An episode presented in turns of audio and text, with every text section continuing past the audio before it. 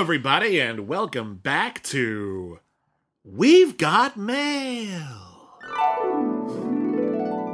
This is the podcast where you control the conversation right here at the critically acclaimed network. My name is William Bibiani. I'm a critic. Everybody calls me Bibbs. Uh, my name is Whitney Seibold. I too am a critic. Uh, you can just call me Whitney Seibold. He's Whitney Seibold. Or, or as of today, the guy with the blue hair. Uh, Whitney dyed his hair blue. Head on over to his Twitter page at Whitney Seibold, just his name, and uh, check out. He posted a picture not that long ago. He looks fab. Uh, well, and I got this. This is a professional job. Yeah, it looks nice. I, uh, like a lot of people, I got that itch during quarantine to just do something kind of weird with my hair. I got some hair dye, and then I realized I didn't trust myself to bleach my own hair for the first time because I'd never done it. So I went to a professional today, and they, they, they not only did they do it, but they put glitter in my hair. So as of now, I'm sparkling. and uh, li- literally, yeah, yeah, it's quite nice. Uh, you left your beard and eyebrows unblue. Well, that would look silly. I'm just saying. No, that, that wasn't for me. Just just the hair on my head is is blue. You So look this- fantastic. Vibrant turquoise. It's very distracting, and the light catches that glitter real nice. Actually, he looks like he's like straight out of the movie Legend or something. So, um, so anyway, Whitney's looking nice. We're feeling nice. We'd love to hear from you. Uh, this episode is coming out a little bit different time of the week, just because um, scheduling stuff, and we weren't ready to record our regular critically acclaimed episode. So uh, we just thought we would do this because we wanted to make sure that uh, you know we have we have we have podcasts for you.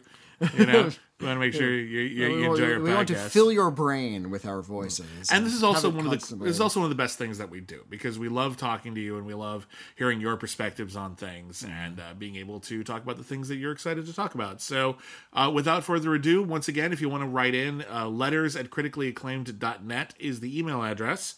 We may read your email in a coming episode. We get too many letters to read them all, which is unfortunate, but we love seeing them all. We love reading them all, and we get to as many as we can on the air. So, Mm-hmm. without further ado, Whitney, take us away. All right, here is a letter from Daniel. Hello, Daniel. Hi. Uh, dear Bibbs and Whitney, I learned I listened to your episode about the three different versions of Sherlock Holmes, and it inspired me to write in about a version of the character I think is unjustly forgotten.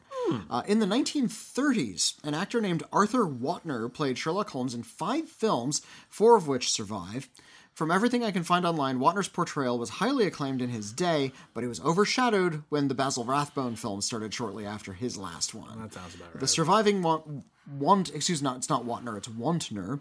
The surviving Wontner films are public domain and have appeared on numerous cheapy Sherlock Holmes DVD sets over the years, which is how I first discovered them as a kid.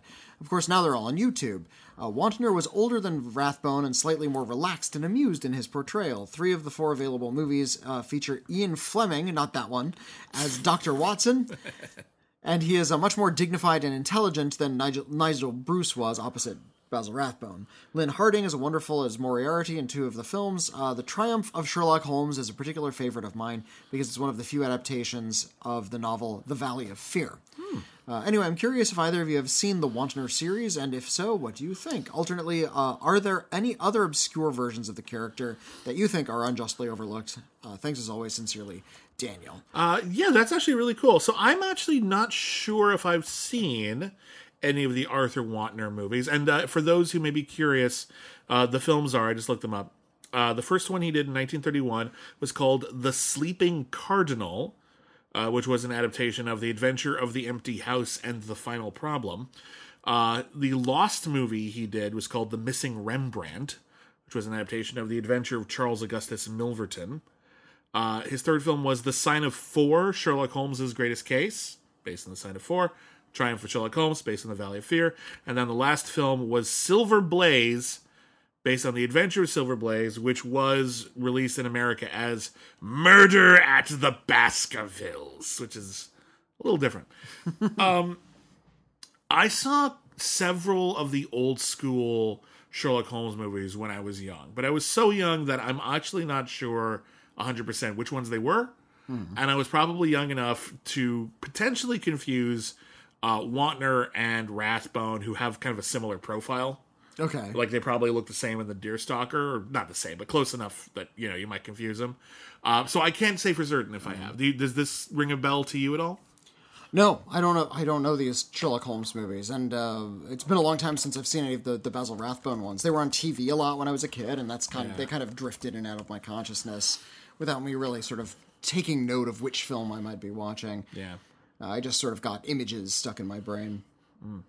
Uh, as- for like other forgotten uh, Sherlock Holmeses, oh gosh, there are so many. Yeah, he's one of the most adapted characters ever, and, and we there's no way we've seen them all. There's a, series of Sherlock Holmes movies from Canada, which I've been wanting to track down, and I, I haven't looked for a little while, where uh, Matt Frewer plays Sherlock Holmes. Oh, and yeah, uh, Matt Frewer is an actor I really, really, really like. I think he's very, very funny. And uh, a series of him playing Sherlock Holmes, whether he's playing it straight or he's doing a comedic version, I don't know. But uh, I would love to check those out at some point. Yeah, there's a couple of actually adaptations or, or you know near adaptations that I've never seen that I've always meant to get around to.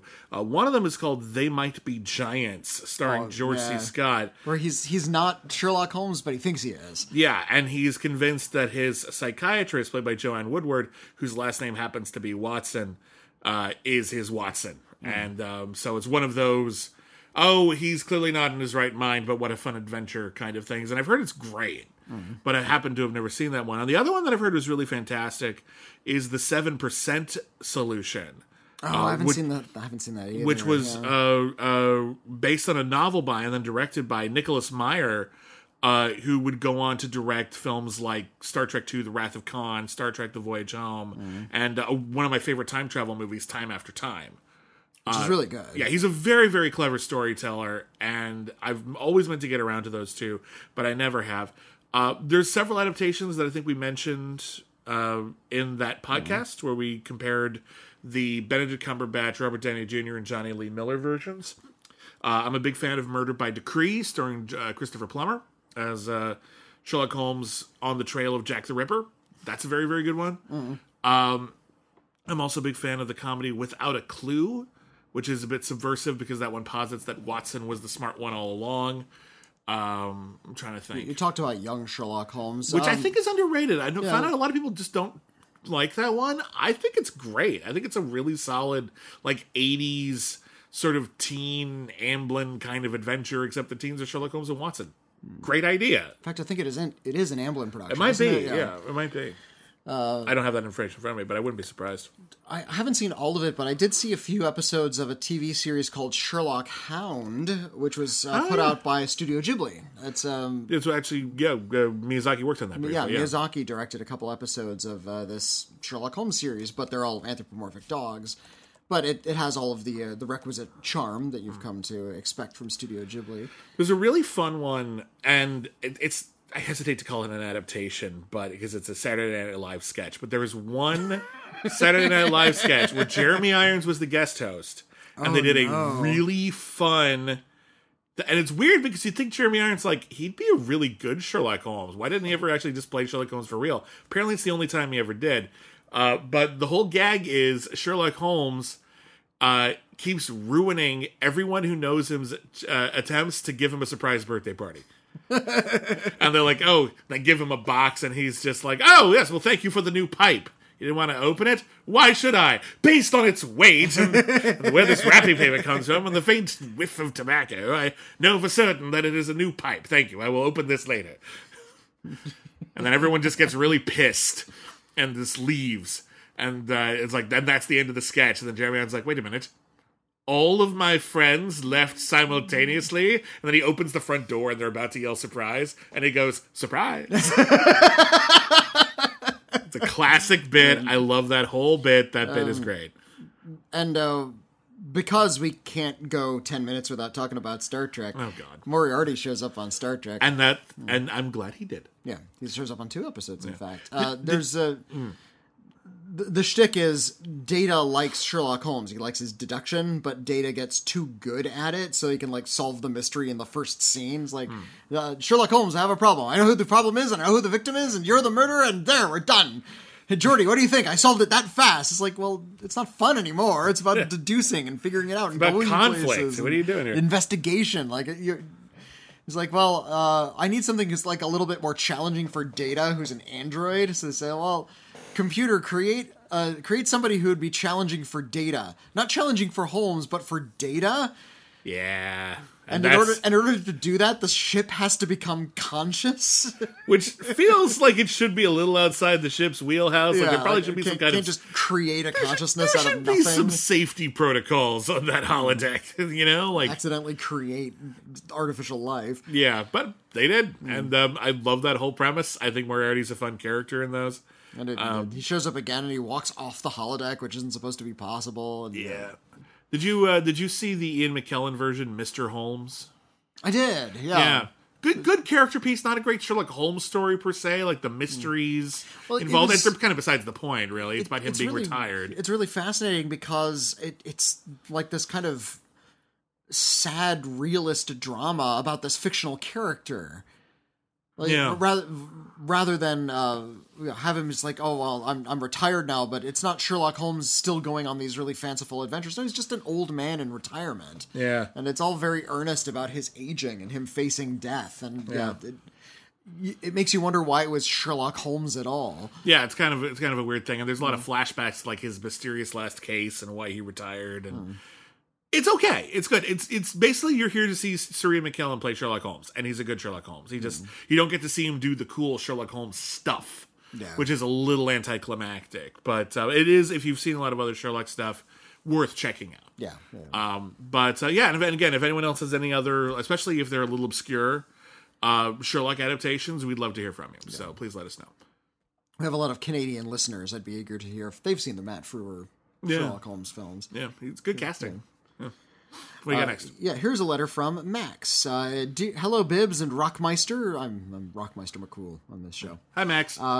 I used to be a big Blu ray collector, uh, building up a bookshelf of a few hundred of my favorite films over a six or so year stretch. Yet I have stopped this practice in favor of saving up to buy a new, new Criterion Blu rays every year. Uh, okay. The library of the Criterion Collection fascinates me, though, as it includes hundreds of films I've never heard of, but also more mainstream films like The Princess Bride and The Breakfast Club. Is The Breakfast Club on I think it is now, Criterion yeah. Oh, wow. All right. Yeah.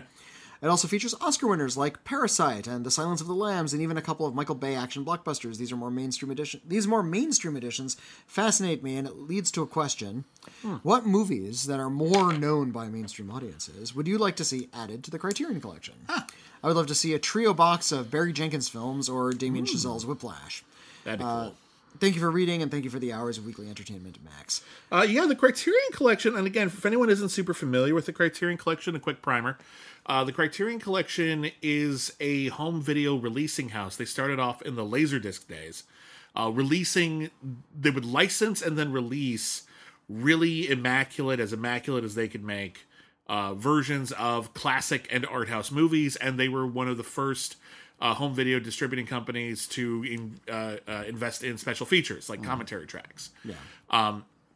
around the time DVD came around and supplanted Laserdisc as the home video, uh, uh, the home video like that actually like collectors really appreciated the most, like they were full widescreen and high definition and so on. Um, a lot of movie studios stopped giving Criterion their big release titles because they wanted to make that money themselves. Yeah.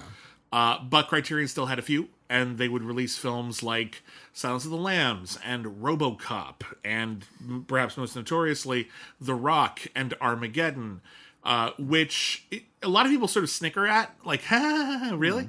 Uh, those Blu-rays of like, or those DVDs of The Rock and Armageddon probably paid for like a million like Béla Tarr movies that got released Yeah, on there. Those they that got those things made. Uh, but uh, in any case, they're able to get a lot of international classic uh, uh, titles, and every once in a while, they're able to license mainstream stuff from other studios. Yeah. Uh, I imagine those licenses have cutoff dates, so sometimes things go out of print, and then those criterions become harder to find, and they actually can be worth quite a lot on the collector's market, depending on how many were actually printed. Uh, but the thing about when Criterion releases, like I don't know, uh, an Akira Kurosawa film or an Ozu film or a Varda film, uh, it's awesome because then we get a really awesome, beautifully put together uh, home video release of that film with immaculate uh, uh, screen and image and lots of great special features and a cool essay that comes along with it. Uh, but it's also kind of expected because Criterion has become synonymous with art house greatness. So when they release a mainstream film like The Breakfast Club or something more recent like The Irishman, it's it's kind of like the stamp of approval. Yeah. Isn't it? That's kind of means that like ah, this is art. Of course it's all art, but you know what I mean? Like this is like ah, this is upper echelon shit and immediately this deserves is yeah, w- worth worth a, a deeper look, worth consideration. And I feel like, the, the, Prin- the Princess Bride isn't just like oh, it's a fun cult movie you see at midnight with your buddies. no, that's this, a, that's a classic. this is actually like a, a piece of cinema. Let's look at it like like a Yeah. an important work of art and actually del- delve into what this thing is and why you- it might actually be important. and you look at the Breakfast Club, and the Breakfast Club might might be seen as a little hokey today, and parts of it have not aged well. But as a important film of the 1980s, which remember is 40 years ago now, uh, it's actually yeah, it's extremely noteworthy. It was very influential. It was uh, a great acting showcase for an entire new generation of performers. A lot of people look at the Breakfast Club and say to themselves, "That is what high school was like for me." Not me personally, but a lot of people do. So there's definitely artistic value in that. Um, for me, if I were like to get an opportunity to bring on some films to the Criterion Collection, what I would want to do is I would want to pick films that have a lot of artistic merit, but aren't necessarily universally acknowledged as having artistic merit. Yeah. And as a result, if they become part of the Criterion collection, a lot of people who had maybe written them off or got swept away by whatever the critical vibe was when they initially came out would feel obligated to reconsider that point of view. Hmm. So, for example, one of the first things that comes to mind for me is Jupiter Ascending Okay.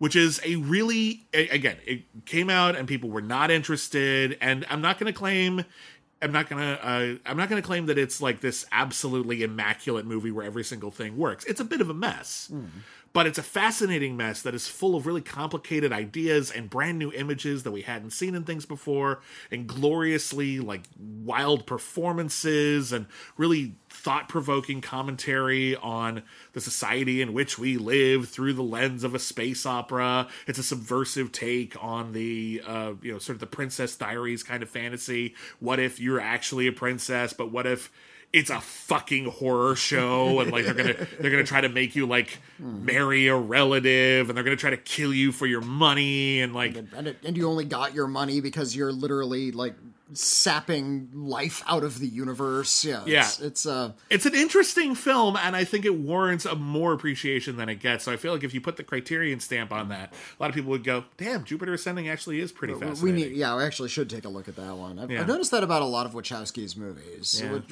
Wach- Wachowski Starship. Uh, their their films come out and they're not appreciated until much later. I think. The Matrix was the exception to that. oh well bound but bound was uh, their first But- movie and they Bound were- wasn't like a gigantic runaway hit or anything. no it was critically became- acclaimed when yeah. it came out though Yeah. uh, to its to its credit but like after the But matrix now it's got like a pretty passionate cult following. and that movie was amazing and it's one of my favorite film noirs but like yeah th- what the matrix was this breakaway hit and after that they started getting budgets and with budgets come expectations so everyone's like oh i can't wait to see what makers of the matrix are going to do with speed racer and they're like hey this plays a lot like the original speed racer and i'm like yeah what did you think it was going to be the matrix it looks like Speed Racer. The trailers promise Speed Racer. It's an awesome Speed Racer. Speed Racer would be great in the Criterion Collection. Yeah. I was, I was gonna say, you know, heck with Jupiter Ascending, get Speed Yeah. Racer in there. Uh, I for, oh, I, w- I wish I could remember uh, which critic wrote this, but they were talking about just the color palette of Speed Racer, Mm. so wh- which good. you know, like it invented new colors. It's just insane. And, uh, and they described this as a uh, the critic described it as this is a world where electric turquoise is the new black, and I, I've always taken that with me. Uh, what, what what other somewhat mainstream films do you I think was- would like deserve the Criterion treatment? about that. Like, what I appreciate about the Criterion Collection is they've, in a lot of ways, they've caught up to sort of my own personal taste. Like they started putting uh, David Lynch films in. Yeah. the Criterion Collection. It's a big David Lynch fan. It's like now you can get, uh, I think. Mulholland Drive, The Elephant Man, Eraserhead, Hmm. Blue Velvet, Twin Peaks, and uh, I think, I think maybe even one or two others are all Yeah. all have their own Criterion editions. Did now. they put out Wild at Heart yet? I don't think I have. I, th- I think Okay, Wild they'll probably get to it does. eventually. Know, They're probably they're probably trying. I, I know MGM owns that film, and they're probably not going to want to let that one go. No.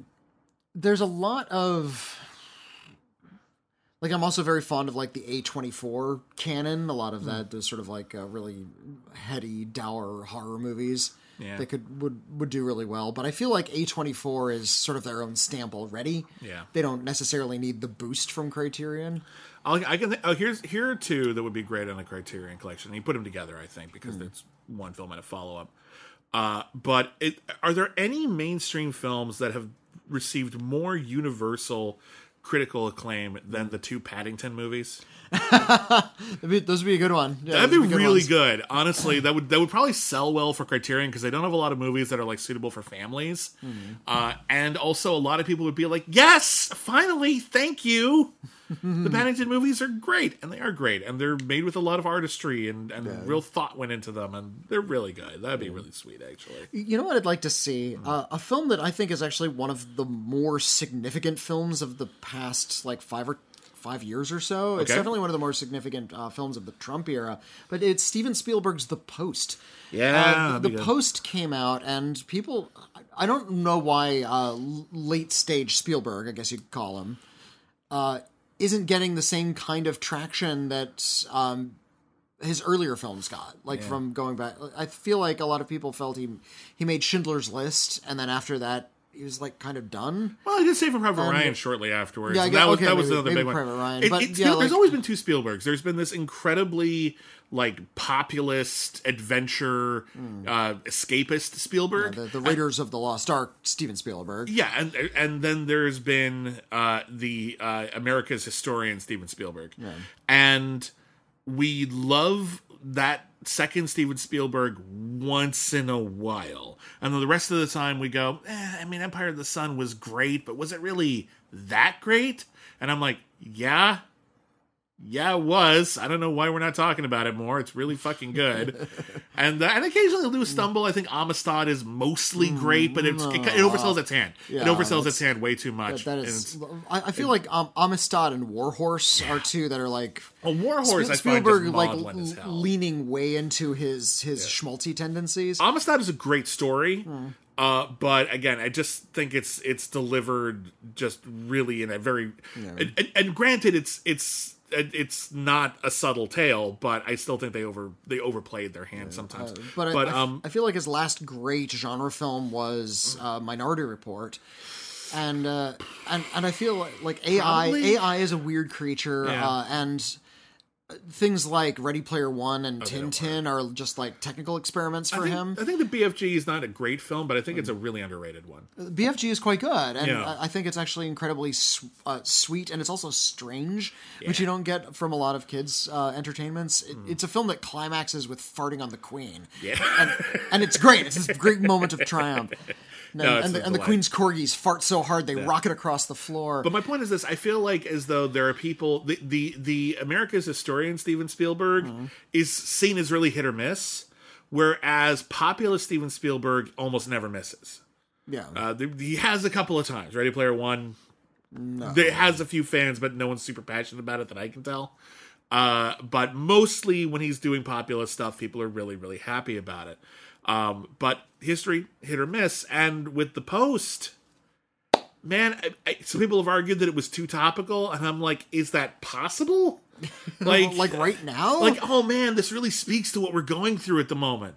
That sucks. What? That's amazing. That's great that that's happening. So the post is really really great. I actually totally agree with you. I think the post is maybe its most underrated film of the last 20 years. Yeah. Um Like that, the- that's the- awesome. The Post, uh, Bridge of Spies, Yeah. and Lincoln, like all of these, great these are all great movies. they are. I, And- I, bridge of uh, spies is my least favorite but yeah yeah they're But really it- good it's still really. I mean, Mark Rylance really sells that movie. it's his but, movie uh, really yeah But yeah, I, I think he has like a lot of interesting things on his mind, Mm-hmm. and he's really trying to comment on the world at large. He's matured as a person as well as a filmmaker, Mm-hmm. and I feel like he's still doing excellent work. And I think if we were to put something like The Post on the Criterion Collection, Yeah. people would be able to. Make that consideration. Any Spielberg films in the Criterion Collection? no, I don't think I think so. I think the studio knows that Spielberg is money, and they're not going to give that away that easily. But that would be cool. Uh, one last one last one I just thought of because it was mainstream. It didn't make a lot of money, but it was mainstream. Uh, Paul Feig's "A Simple Favor" oh yeah, would that'd be, be, great. a great criterion. If you haven't if you haven't seen that, that's one of the great twisty turny like crime comedy type movies I've seen in a while. Like I imagine the Coen brothers watching it and going, "That's what we meant." like that's so spot on. And by God, Blake Lively should have won an Oscar for it. She was amazing. Everybody was amazing in that movie. Yeah. and I will be openly and vocally upset if there is never a uh, Criterion box set for Small Axe. Oh It my just God, ne- yes. It just needs to happen. That's not super mainstream in the way that we were talking about, but yes. but it's released on Amazon. Like any anybody with an Well, Amazon subscription can watch it. Some of those streaming services are going to Criterion for their home video releases, Hmm. I think, because it has this great air of legitimacy. Like the Yeah, well, The Irishman, got it. Yeah. yeah. like Netflix is doing it. I feel like Amazon might have done it already once, or like they were Hmm. open to it. Um, so I wouldn't rule it out. I hope Hmm. they do. That would be a great idea, and I would, I would, I would buy the shit out of that. I want that. I want that set. Hmm. Um, but that's a really fun question. Thank you for, uh, thank you for asking. Let's move on. Uh, here's a letter from name redacted. Uh, Okay. there's, there's no name at the bottom. I won't read your name. Yep. Uh, hello, William Bibiani, and William Bibiani pronounced Rockmeister McCool. Weird. spelled William Bibiani.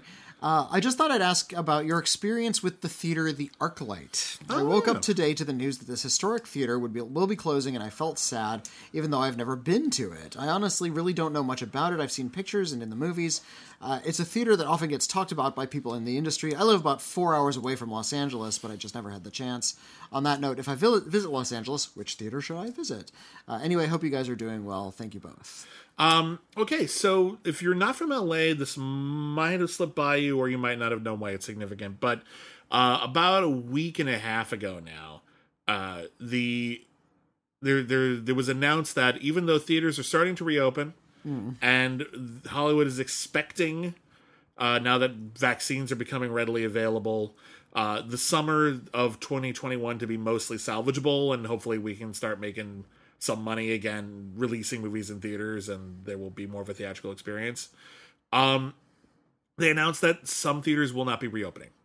Uh, in particular, these are films uh, the uh, at the Pacific, which is a theater chain that I don't know how far it expands, but I've, I've, as long as I can remember, there's been a Pacific theater nearby, uh, and uh, most notably the ArcLight, which is not just one theater; it's actually a small chain of theaters, but they are uh, very large. Uh, they pride themselves on strong uh, presentation. Uh, and uh, in particular, there's one arc light in Hollywood, uh, which has one of the most famous theaters in America, the Cinerama Dome, uh, which was designed to showcase the film format Cinerama, which is like ultra, ultra widescreen. There are actually very few films made in actual Cinerama.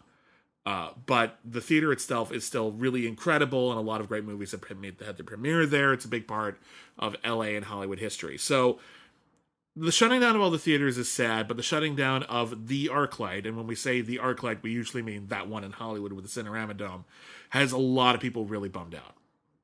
Um, since that announcement, there has been some speculation that it's not going to be as close as you might think, or this might be a ploy to get a bidding war started, or mm. maybe Netflix would buy it, uh, or these it's, it's a- are all theories. it's all though, theories, yeah. so, None- like, none, it's- of, the- none of these are on record. we we're not going to know how it's going to shake out until either they come up with a deal to keep the arc light open, hmm. someone else buys it, or they bulldoze the place and put in more condos.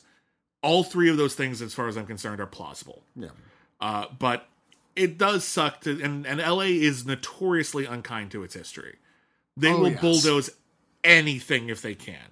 It's, it's valuable real estate, and, Yeah. a, and a landlord doesn't care what was there. If they can make Yeah. more money with something else, they'll bulldoze that old thing. There are protected landmarks, but not everything you would think is a protected landmark is a protected landmark. I think the Cinerama Dome might be, but I don't think I it think is. the dome uh, the dome was built in the '60s, Hmm. and it's been operating ever since. And um, I'm fairly certain that it, that it's a protected landmark. So the building itself is protected, but There's no- an- another rumor is that uh, the land, a lot of the land around there, and in Hollywood in particular, is owned by the Church of Scientology, Mm-hmm. and they could easily turn that into a Scientology temple. I don't think that's necess- I don't think that's true. I don't know how true that is. That's kind of happened before Uh, in Pasadena. We hmm. had when I was growing up in Pasadena, California. Um, Pasadena was second only to New York City in having the most independent movie theaters. Now that's not true anymore.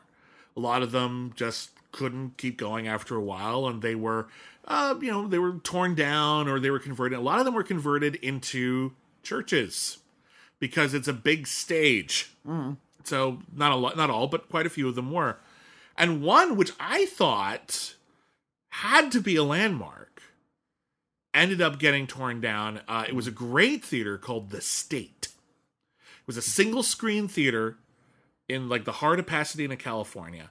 And at the time, and this was like 1999 ish, uh, it was the longest continuously running movie theater in America. It had not closed its doors since it opened them in the 1920s.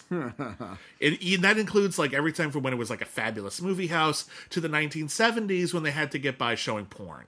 Like it was just this incredible piece of history. It was really really cool, but they couldn't afford to retrofit it like for the new earthquake uh, standards. Movie uh, buildings in California have to meet certain standards in terms of like if there's an earthquake, they have to be built in such a way that to minimize the damage, and those standards evolve. And sometimes buildings need to be newly retrofitted, and they couldn't afford to retrofit the state anymore just because it wasn't making enough money. So they ended up tearing it down because it was declared unsafe. So even being theoretically a landmark isn't a guarantee. Hmm. Uh, but in any case, do you have any particular memories of the ArcLight that you like to share? A lot of people have been sharing them. Th- Here's something really embarrassing. I never got to go to the dome that often. yeah, I only went like once or twice. The last film I saw in the dome was The Santa Clause with Tim Allen. It's been that long. For And, me, uh, it was Roland Emmerich's Godzilla. so it's it's been a bit for both Yeah. of us. Um, So yeah, I didn't get to go into the dome that often. I was um, uh, offered an opportunity to see my boss's new film in the dome, but uh, didn't didn't go. Uh, just other things got in the way. Uh, the ArcLight uh, was frustratingly located. yeah. Uh, you and I live on the west side of LA, uh, which is uh, it's only about like eight to eleven miles to wherever you want to go in Hollywood, uh, which means it's a four-hour drive. Yeah, the way the way LA works is there's like there's three freeways. one that mostly goes there's there's one that technically it's considered north south, but basically it goes east west. Then there's one parallel to it at the bottom of LA. Hmm. That one's at the top of LA. There's one parallel to it at the bottom of LA that goes east west. And then there's the 405 which goes north south. Inside that big square is a ton of real estate. Like it's huge. And if you need to go somewhere that isn't directly off that freeway, it is a pain in the ass to get to. yeah. So getting to the landmark from where we live, unless you go at a very the- particular the time Arc- of day. the ArcLight, I'm yeah. sorry, going to the ArcLight. Landmark's a different theater chain. Going to the ArcLight at almost any time of day is like you're going to spend at least an hour and a half in traffic. Hmm. I have been like I remember very specifically going back to the Wachowskis. I was supposed to go to a screening of Cloud Atlas Okay. at the ArcLight, and I left my apartment complex with solid two hours, two hours of of driving time, and I thought that was cutting it close because at the arc light it is, and I ended up stranded in total gridlock traffic, two blocks away from the ArcLight. Oh my God. Two, I could have gotten up and walked, and I would have been fine. But there was no place to park my car, hmm. so I ended up being stranded there for forty minutes, two blocks from the arc light. Oh my I ended up missing the beginning of the film. And because I was supposed to be reviewing it, I can't not see the beginning of the movie. Hmm, that- and that's then irresponsible, Yeah, I can't. I can't tell you if the movie's any good if I don't know how it began. Maybe the beginning completely recontextualizes everything. I think I have responsibility for that. If I miss more than the first, like if I'm if I'm not already in the hallway looking for my seat, hearing the first couple of seconds of the movie, I will not review that film. Because I think I'm not I'm doing it a disservice. So like that's the most I will do is oh, oh thank God the just the, the Warner Brothers title card just popped Yeah. up and that's all I missed. that's the only time I'll do it.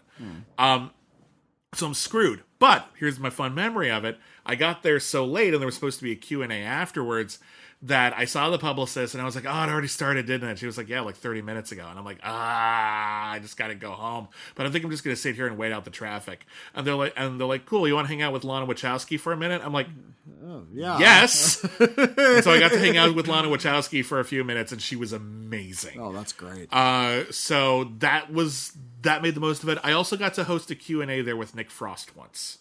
So that Hmm. was cool. He was a very nice guy. When he found out that my nickname was Bibbs, he was just like, "Oh, like Bib Fortuna in Star Wars," and I'm oh like, my god, what a nerd. that's exactly what I expected you to say. Because yes, yes, thank you. Um, so that was fun too.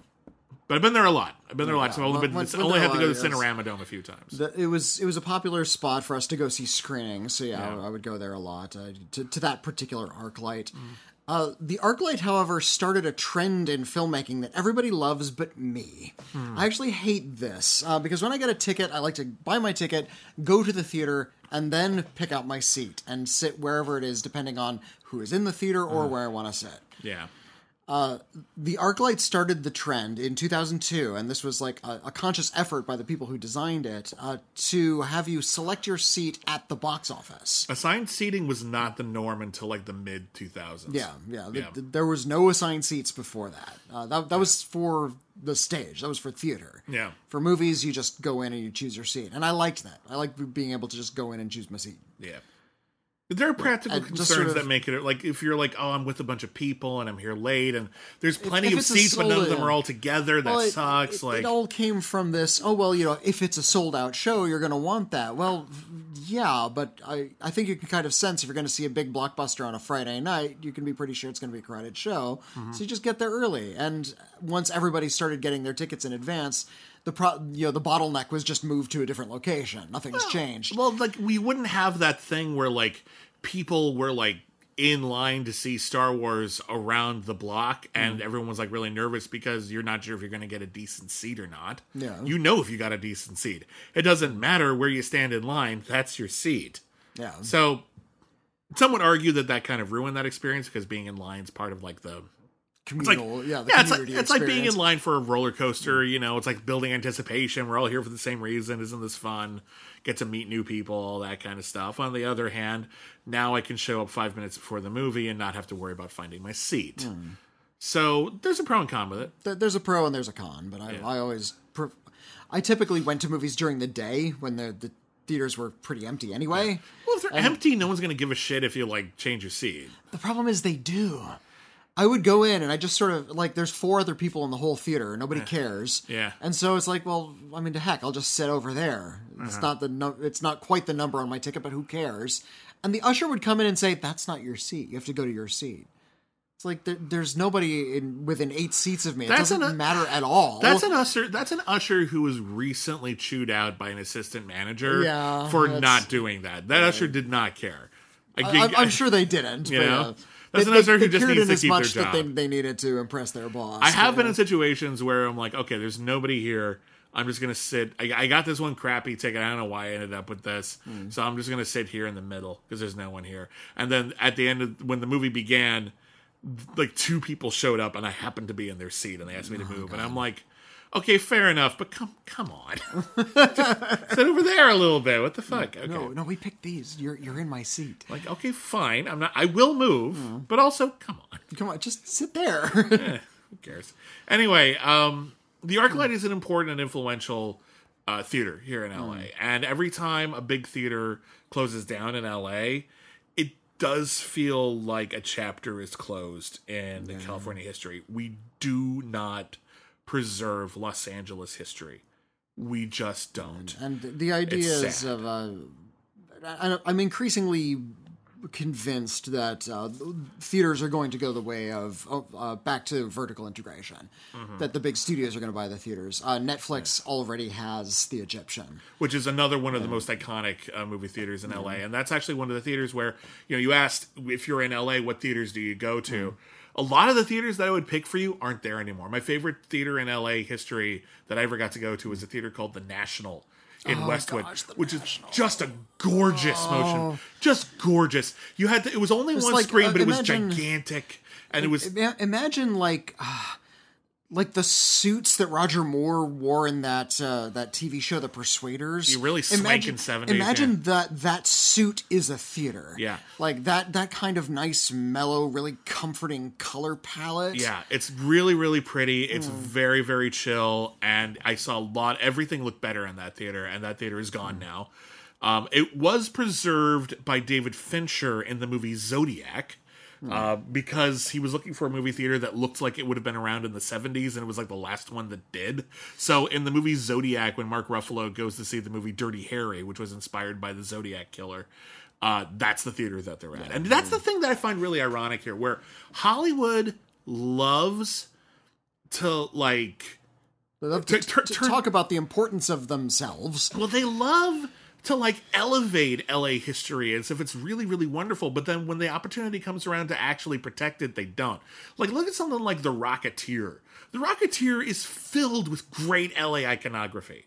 Like all these wonderful restaurants that just don't like, a restaurant that looks like a bulldog. That was a thing that doesn't exist anymore. We recreated it for the Rocketeer and then we threw it the fuck down. Pisses me off.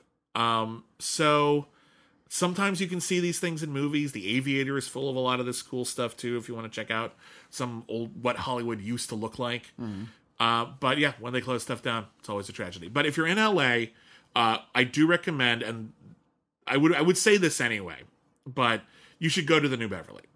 It happens to be the movie theater where Whitney is the is the projectionist. I, I, I can't recommend that. Uh, yeah, I I will say in, this. in good conscience, but it, it is the say this. theater where I work. We we are running out of theaters in LA that play repertory films on the regular. Hmm. There's a few left. There's one in Santa Monica. What's that one called again? Well, the Arrow, Arrow. is part of the uh, the Cinematheque. Yeah, the Arrow. Anything from the American Cinematheque. So the Egyptian and the Arrow, they play uh, uh, catalog films, and sometimes they'll play new stuff too. Usually, if there's like a Q and A afterwards, but they'll play older films, classic films, uh, l- big calendars of film retrospectives. So make sure you check those out. And the New Beverly, where Whitney Seibold works, and which is owned by Quentin Tarantino, they show a lot of grindhouse stuff and a lot of well, movies Grind- that. only on Tuesday. I, I, I guess I can talk about you know what we do at the theater where I work. Yeah. every Tuesday is Grindhouse night, yeah, uh, but uh, every other two days is a double bill. yeah. and it's all personally programmed by uh, by Quentin Tarantino. Uh, Yeah. Some of the midnights are programmed by people who are helping him out. Yeah. Uh, a lot of the films come from his personal collection. Yeah. because he owns a good number of prints, And my point, and my, and everything's on film. yeah, That, and he insisted on that. and and and the my point is, is the cool thing with that calendar is that that the stuff that he shows, you'll see a bunch of classics there, but oftentimes they're programmed as something that is less well known. Hmm. So you're more likely to see something at the New Beverly that you won't see somewhere else than at any other theater. So those are the theaters that I would highly recommend you go see in LA because a lot of the theaters that we have left now in LA are just like any other theater. Like I go to the Egyptian by all means. Hmm. Uh, uh, mean, not the Egyptian. Go to um, uh, Grauman's Chinese. But Oh, there you Grauman's go. Chinese, except for the lobby, feels like just another theater to me right now. It really does. Or uh, what's the Disney? Is it the Pantages? The El Capitan. The El Capitan. Pantages is a stage. Yeah, thank you. The El Capitan is actually right across the street from Grauman's Chinese. It is gorgeous. The least comfortable seats in California. Like, uh, it, it's really great if you don't have legs. Like, Yeah. uh, like there's no, there's no, literally no leg room. Like you could sit Yeah. straight, like stock straight, and your knees would be t- touching the seat in front of you. And if and if you're like me, if you're just a big person, you know, yeah, uh, the seats are very cramped. Uh, so they're just not comfortable to sit in. I cannot recommend them in good conscience. But if that's not an issue for you, it's gorgeous. And a lot of the times they will, sh- when they show movies, they'll actually have like an organist playing hmm. beforehand in like a very old timey kind of way. That's really really charming. So I do recommend that as an experience, but it can be uncomfortable. Problem is they they only play music like from Disney animated musical films. Well, they only show like Disney those. movies because Disney owns that theater, Right, right, but, you so it fits. So, but it- like it's it, nice- gets old quick. Yeah, it's, but it's like nice the first to time, uh, it's exciting. it's nice to hear that organ, but there's only so many times I can hear it's a small world before I want to murder somebody. Yeah. and that time it's about one third of a time. That's what you don't you get. You don't get there too early. No. It's a big mistake. Um, but anyway, that's a great. Thank you for asking. That's a great question. And, um, um, I hope that was interesting. If you're not from LA, I really don't know. They're, they're reopening Disneyland, but they left It's a Small World in there. Just- they, they had this opportunity to take an it down and take it out. Okay, fine. It's an icon that needs to be burned to the ground. Dude, it is a small world. That- and I want it to be a lot smaller. I want it to be so small that I can step over it on my way to a good ride. Moving on. Here's a letter. From, here's a, a letter from Luke. Hello, Luke. Um, Hi, Luke.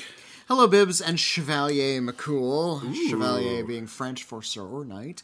Uh, as a big fan of short films, I loved that you devoted a whole episode of cri- critically acclaimed to them. And hearing you talk about Colette brought to mind something that I've carried in my very soul most of my life.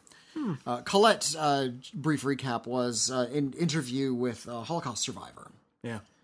And uh, her her experiences and how, she and a young reporter visited the the camp where her, I think it was her brother. But she she actually wasn't in the camp, but her brother was a POW who was sent to the camp, and she had never actually visited the site because she found it kind of ghoulish. But now that she's like in her nineties, uh, she felt the need to go, and she brought uh, uh, someone who was researching the Holocaust with her, like a young woman from college.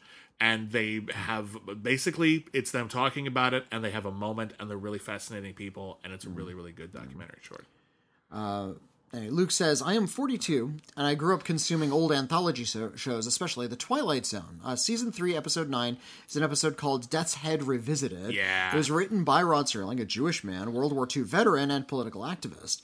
Uh, in the episode, a former commandant of a Nazi death camp who had escaped capture at the end of the war and had created a new identity for himself returns to the camp he oversaw, which is now being preserved. I will spare you and the listeners further details uh, of the episode so as not to spoil it, because like so many Twilight Zone episodes, it's incredible and powerful. That's the a, epi- that's an all timer classic. That, that episode's amazing. uh, the episode, as all episodes do, ends with a narration from Mr. Serling and is and is prompted by a closing line from the episode where a doctor questions why such camps are preserved. Quote, there is an answer to the doctor's question. All the Dachau's must remain standing. The Dachau's, the Bels- Belsens, the Buchenwalds, the Auschwitzes, all of them. They must remain standing because they are a monument to a moment in time when some men decided to turn the earth into a graveyard. Into it they shoveled all of their reason, their logic, their knowledge, but worst of all, their conscience. And the moment we forget this, the moment we cease to be haunted by its remembrance, then we become the grave diggers. Something to dwell on and to remember, not only in the Twilight Zone, but wherever men walk God's earth. You guys did touch on why it is important to remember the whys and hows of humanity's sins, but I just wanted to throw this out there uh, to hopefully add to it because it is one of the most powerful things I carry with me. Uh, sorry if this was a bummer. So on a lighter night, so on a lighter note, I love you guys.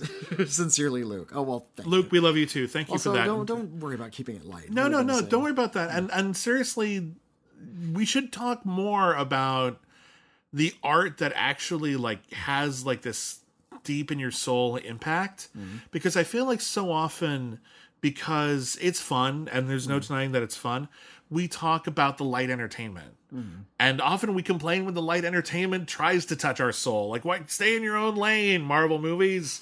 Stop talking about politics, like that kind of thing. Like, like like superheroes aren't aggressive. Captain America, Yeah. for God's sake. Like, his ta- name is Captain America. and there's a whole TV series right now, like actually, like that's trying.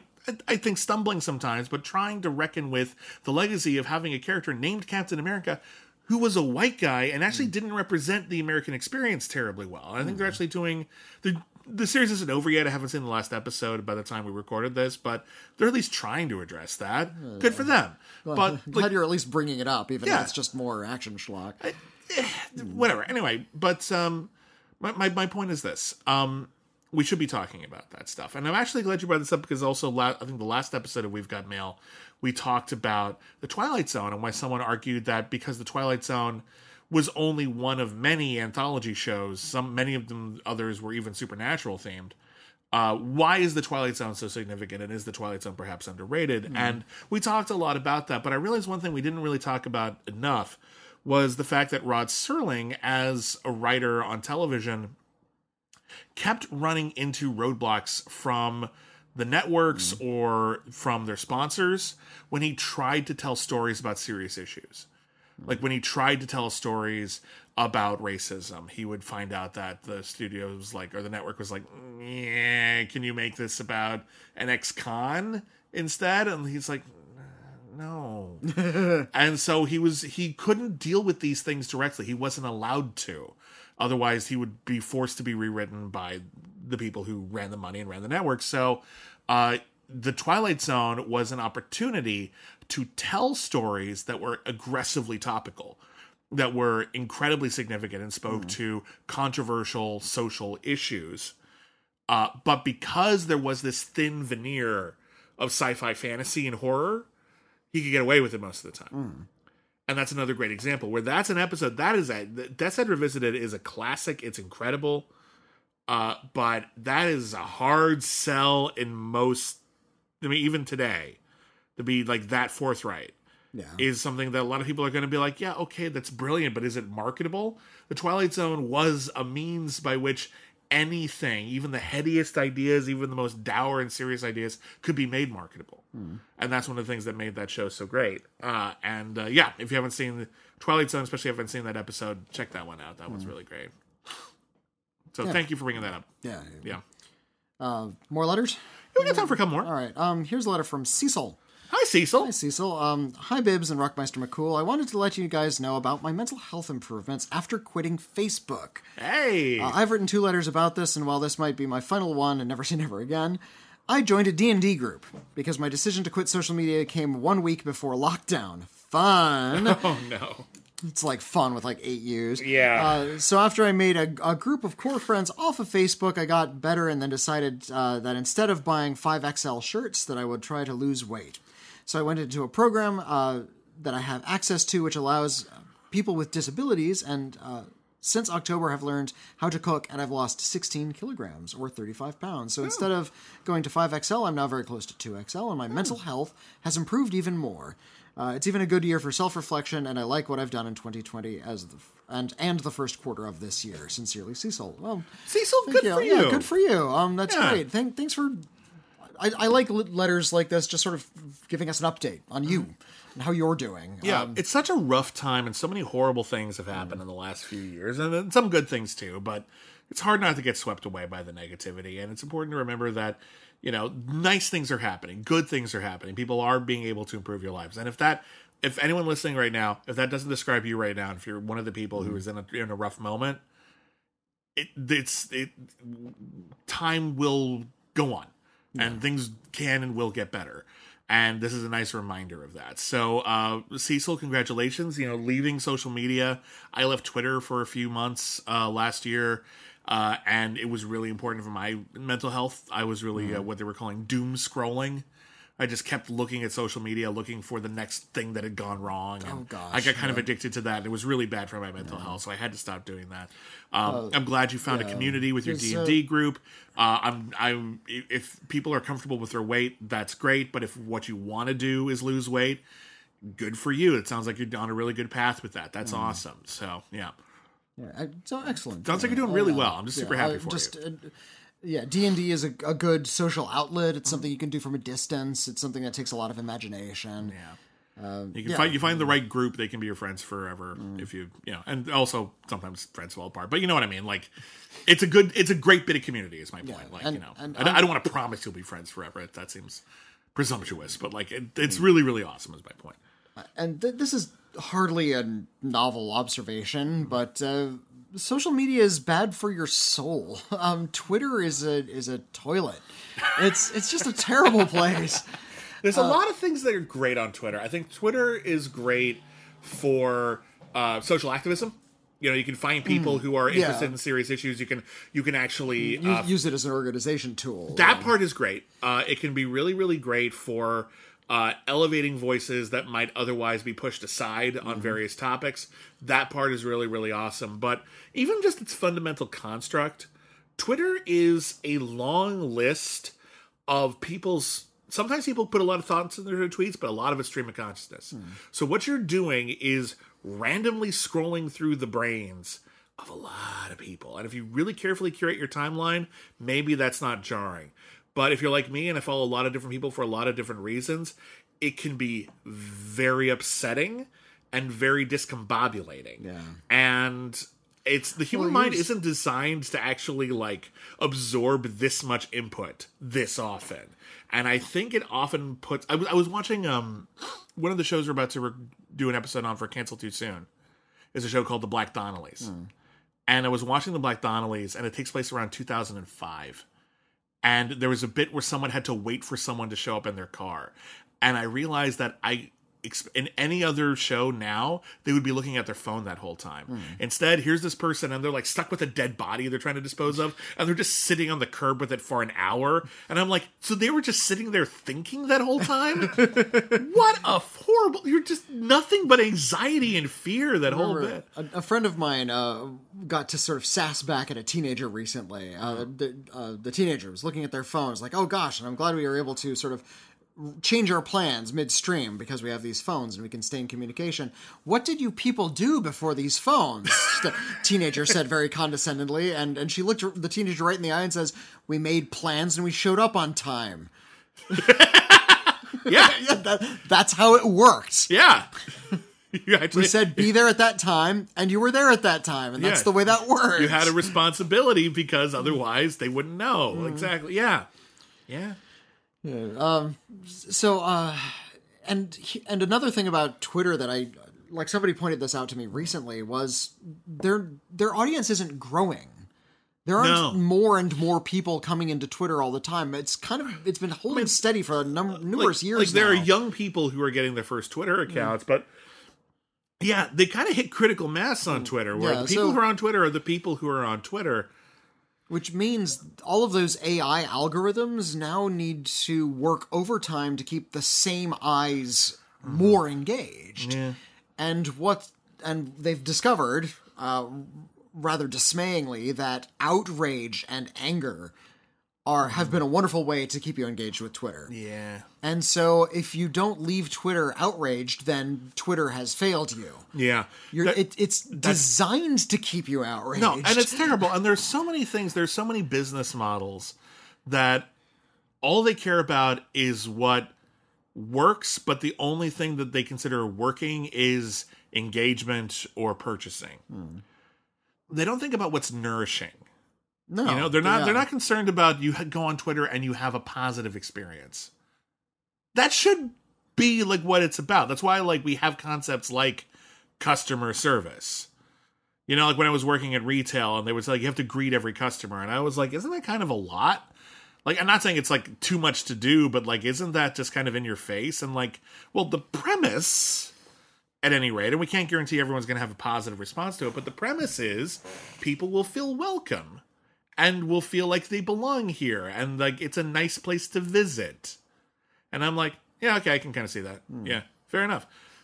Twitter is not like that. No. Twitter is outwardly antagonistic, and I know that like every single person has probably been guilty of that at some point, of being snarky hmm. or cynical. I know I've done it too, but like a lot of people who are just outright jerks on that thing, and it can let them flourish. Mm-hmm. Yeah, it's weird.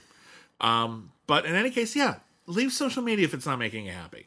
Really, I- I- it's it's fine. More, more and more of my friends are doing it. Yeah. Uh, more and more of like the horrendous crimes and lack of care that was that went into making these things is is just being exposed more and more. While the creators are just running off with suitcases full of money. yeah, It, it's this incredibly cynical enterprise that is not doing us any kind of major favors when it comes to our own personal mental health. And it's worth remembering that social media as we know it, I mean, mm. technically social media like dates back to the late 90s, but like as we know it in the Facebook and Twitter era, mm.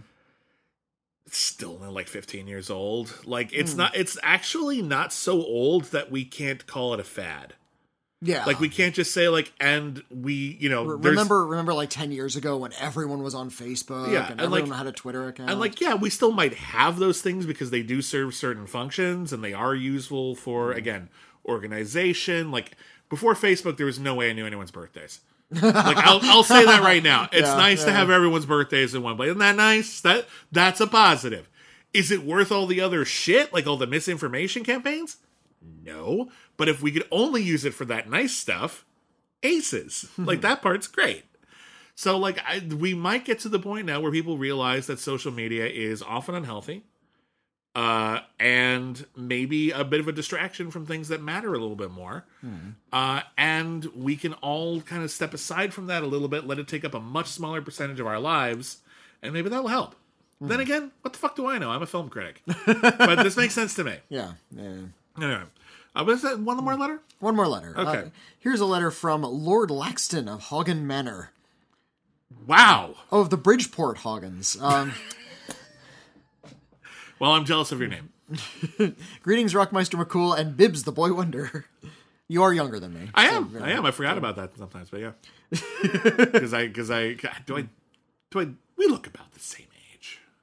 I suppose you'd have to put us next to each Yeah, other. Yeah, I think we're pretty close. Yeah. Anyway, Uh, let me start by saying I love your shows. Oh, thank, Thank you. you. And look forward to each new episode. I originally came to you through Canceled Too Soon, so it reminds me my favorite of your podcasts. Unfortunately, I feel that it often takes a back seat to everything else that you do. Uh, yeah, unfortunately, Canceled Too Soon is such a time commitment in terms of Yeah. viewing stuff a lot of the time. like if we're not watching just Yeah, like a pilot, that's like a big. That's like potentially like anywhere between five and twenty hours a week. Yeah, and it's hard to do that on a non bi-weekly scale. We're trying to at least keep it bi-weekly right now, but it's a Yeah, little hard and. We, we might need to make some big scheduling decisions in the nearest future, but yeah. So yeah, Uh, also, I missed the occasional letters episodes of Canceled Too Soon. Since you created We've Got Mailed, Canceled Too Soon is rarely the topic of any letter that is read. Hmm. Perhaps you could bring back Canceled Too Soon letters episodes as a way to address this situation. Maybe. And maybe you guys, uh, and buy you guys some time to finish watching a particularly long series. Uh, finally, I have a suggestion for a new slogan. Instead of where good taste and bad taste collide, which is one we're ambivalent about, I think. yeah. I'm, I'm not married to it. Yeah. Yeah. You could say, Welcome to Critically Acclaimed, where we celebrate all of cinema from the highfalutin to the mind pollutant. oh, I love that. Oh, that's wonderful. Okay, I'll tell you what. We'll try that once. From the highfalutin We to will try that at least write- once. write It's- that I'm writing it down, down. I'm going to write it down. We will try this once, and we'll see if we dig it. There's no promises, but it is fun. Yeah. It is fun. But anyway, best wishes, Lord Laxton of Hagen Manor. Uh, yes, my wife bought me one of those fake titles as a joke, but damn it, I'm going to use it like it's real. Why not? yeah, you can buy those titles. Yeah. Oh well, well, Lord, thank you for writing. Uh, and thank you so much, and thank you for the fun idea. We're definitely going to try that out. Uh, so that is we've got mail for this week. Thank you everybody for writing it. We always appreciate it. Um, if you want to write in for a future episode, in case you forgot to write it down or you're coming in late somehow, uh, it's uh, letters at criticallyacclaimed.net. Letters at criticallyacclaimed.net is our email address. We would love to hear from you. We don't have time to read everything, but we try. And uh, we try to make sure we have a real conversation about everything we do read. Um, so we do our best. Uh, if you want to contact us in between, we are technically on the Twitter that we just decried. uh, we're at, we're at Critic Acclaim, and individually we are at William Bibbiani. I'm at Witney Seibold. Yep. Uh, I, I'm on there rather often, uh, just because I don't know. Because you're addicted. I'm a little We're- addicted we're all to it. addicted. Yeah, I'm a little those addicted to little, it. Those little endorphin hits you get from Well, interaction. I actually find Twitter to be at, at its best. Uh, pretty useful from a, like a art criticism perspective. I mean, you get a lot of people who like aren't having a good faith conversation or don't know what they're talking about sometimes. But it's a really good way to quickly engage with people about things like movie recommendations or questions they have about the industry, or to uh, just sort of highlight little things or raise awareness of movie history uh, in a way that is fun but doesn't require a big time commitment. I've actually found it to be a very effective delivery system for film criticism. But there's a huge downside. well, un- because unfortunately it's short form unless you're going to sit down and write a long Twitter thread. And if you're doing that, you may as well just write an article. You know. Well, I'm not.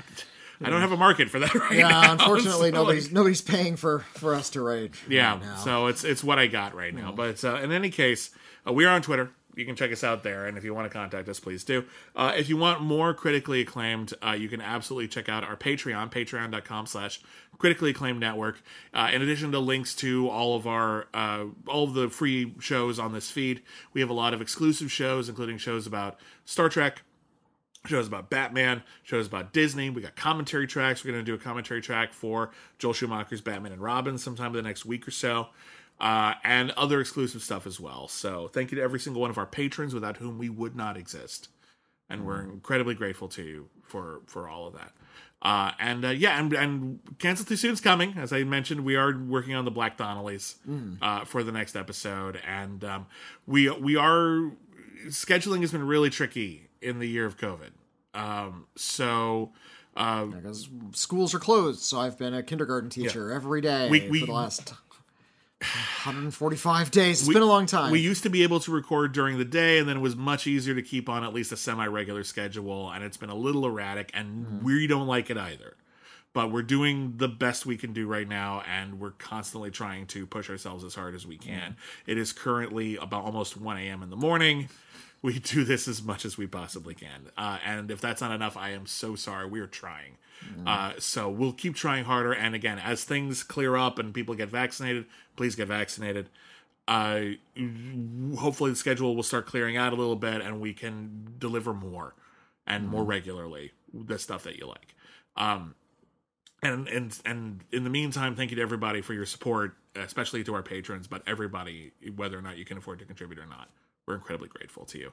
Um, and um, so we did the Twitter, we did the the Patreon. Uh, the soap store is still available on Etsy, Etsy.com. Look for Salt Cat Soap, all one word. That's where you'll find handcrafted soaps uh, by M. Lampas de Silva, my wife and partner, and myself.